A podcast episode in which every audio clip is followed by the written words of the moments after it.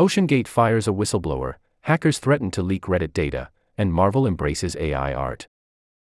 Kyle Wiggers. Comment.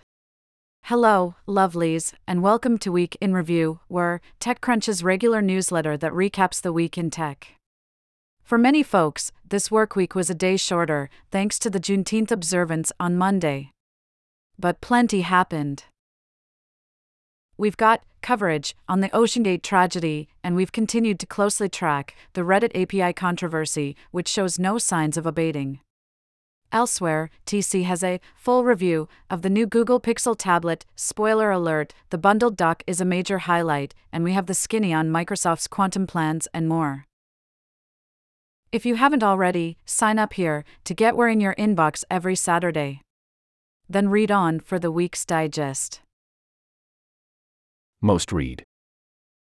OceanGate fired a whistleblower.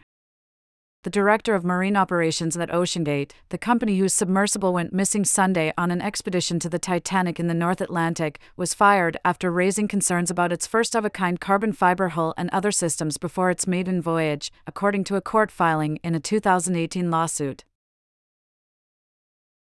Hackers threatened to leak Reddit data hackers are threatening to release confidential data stolen from Reddit unless the company pays a ransom demand and reverses its controversial API price hikes.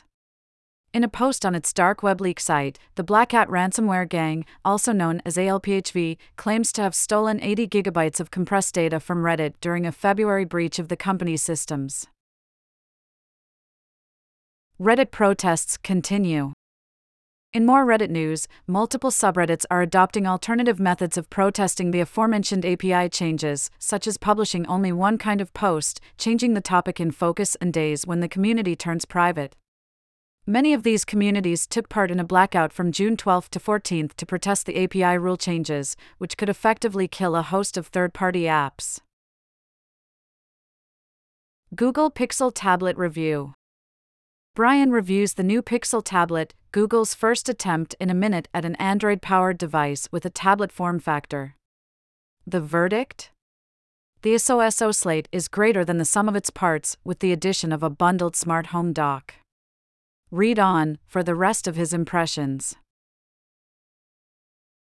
Microsoft gets serious about quantum. This week, Microsoft announced its roadmap for building a quantum supercomputer using the topological qubits the company's researchers have been working on for quite some time. There's still plenty of intermediary milestones to be reached. But the company believes that it'll take fewer than 10 years to build a quantum supercomputer using these qubits. WhatsApp gets automatic silencing. WhatsApp has introduced a new feature to automatically silence calls from unknown numbers. It comes after multiple customers in India, the chat app's biggest market with more than 500 million users, complained about an increase in spam calls over the past year. Marvel's AI art controversy. Marvel's latest series, Secret Invasion, made its debut on Disney Plus this week, sparking backlash after it was confirmed that the intro sequence was AI generated. Method Studios, the VFX company responsible for the graphics, told The Hollywood Reporter no artists' jobs were replaced by incorporating these new tools, but that didn't stop many artists from taking to Twitter express their frustrations. Board members quit Byju's. On Thursday, global giant Deloitte quit as the auditor of Byju's, and three board members resigned from the most valuable Indian startup, sending a shockwave through the industry a year after the Indian firm's tardy financial reporting attracted global scrutiny. Audio. Need a podcast to pass the commute, or just a lazy Sunday afternoon? TechCrunch has you covered. There's bound to be something that appeals in TC's growing audio content stable. This week's episode of Found featured Web Sun, the co founder and president of Komodo Health, a startup that uses data to create a comprehensive map of the U.S. healthcare system.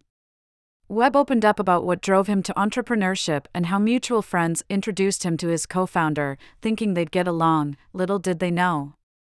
He also talked about navigating fundraising during the bull market and layoffs, a timely topic to be sure. TechCrunch Plus TC Plus subscribers get access to in depth commentary, analysis, and surveys, which you know if you're already a subscriber. If you're not, consider signing up. Here are a few highlights from this week Europe's and Israel's unicorns. Accel partner Harry Nelis writes about how, in the last two decades, we've seen a wealth of strong founders and operators emerge across Europe and Israel, building innovative products and category defining unicorn companies that are now competing on the global stage. Coinbase, the next super app. As the crypto markets continue to face uncertainty, Coinbase CEO Brian Armstrong sees greater potential for the digital asset ecosystem to grow. In the next five to seven years, Armstrong's vision for Coinbase includes turning it into a super app, referring to apps like WeChat and Alipay, which are used for messaging, commerce, banking, loans, payments, and even for ordering food. AI infiltrates crowdsourced work. A new paper from researchers at Swiss University EPFL suggests that between 33% and 46% of distributed crowd workers on Amazon Mechanical Turk appear to have cheated when performing a particular task assigned to them, using tools such as ChatGPT to do some of the work. If that practice is widespread, it may turn out to be a pretty serious issue, Haje writes. Get your TechCrunch fix IRL. Join us at Disrupt 2023 in San Francisco this September to immerse yourself in all things startup. From headline interviews to intimate roundtables to a jam packed startup expo floor, there's something for everyone at Disrupt. Save up to $600 when you buy your pass now through August 11th and save 15% on top of that with promo code WAR. Learn more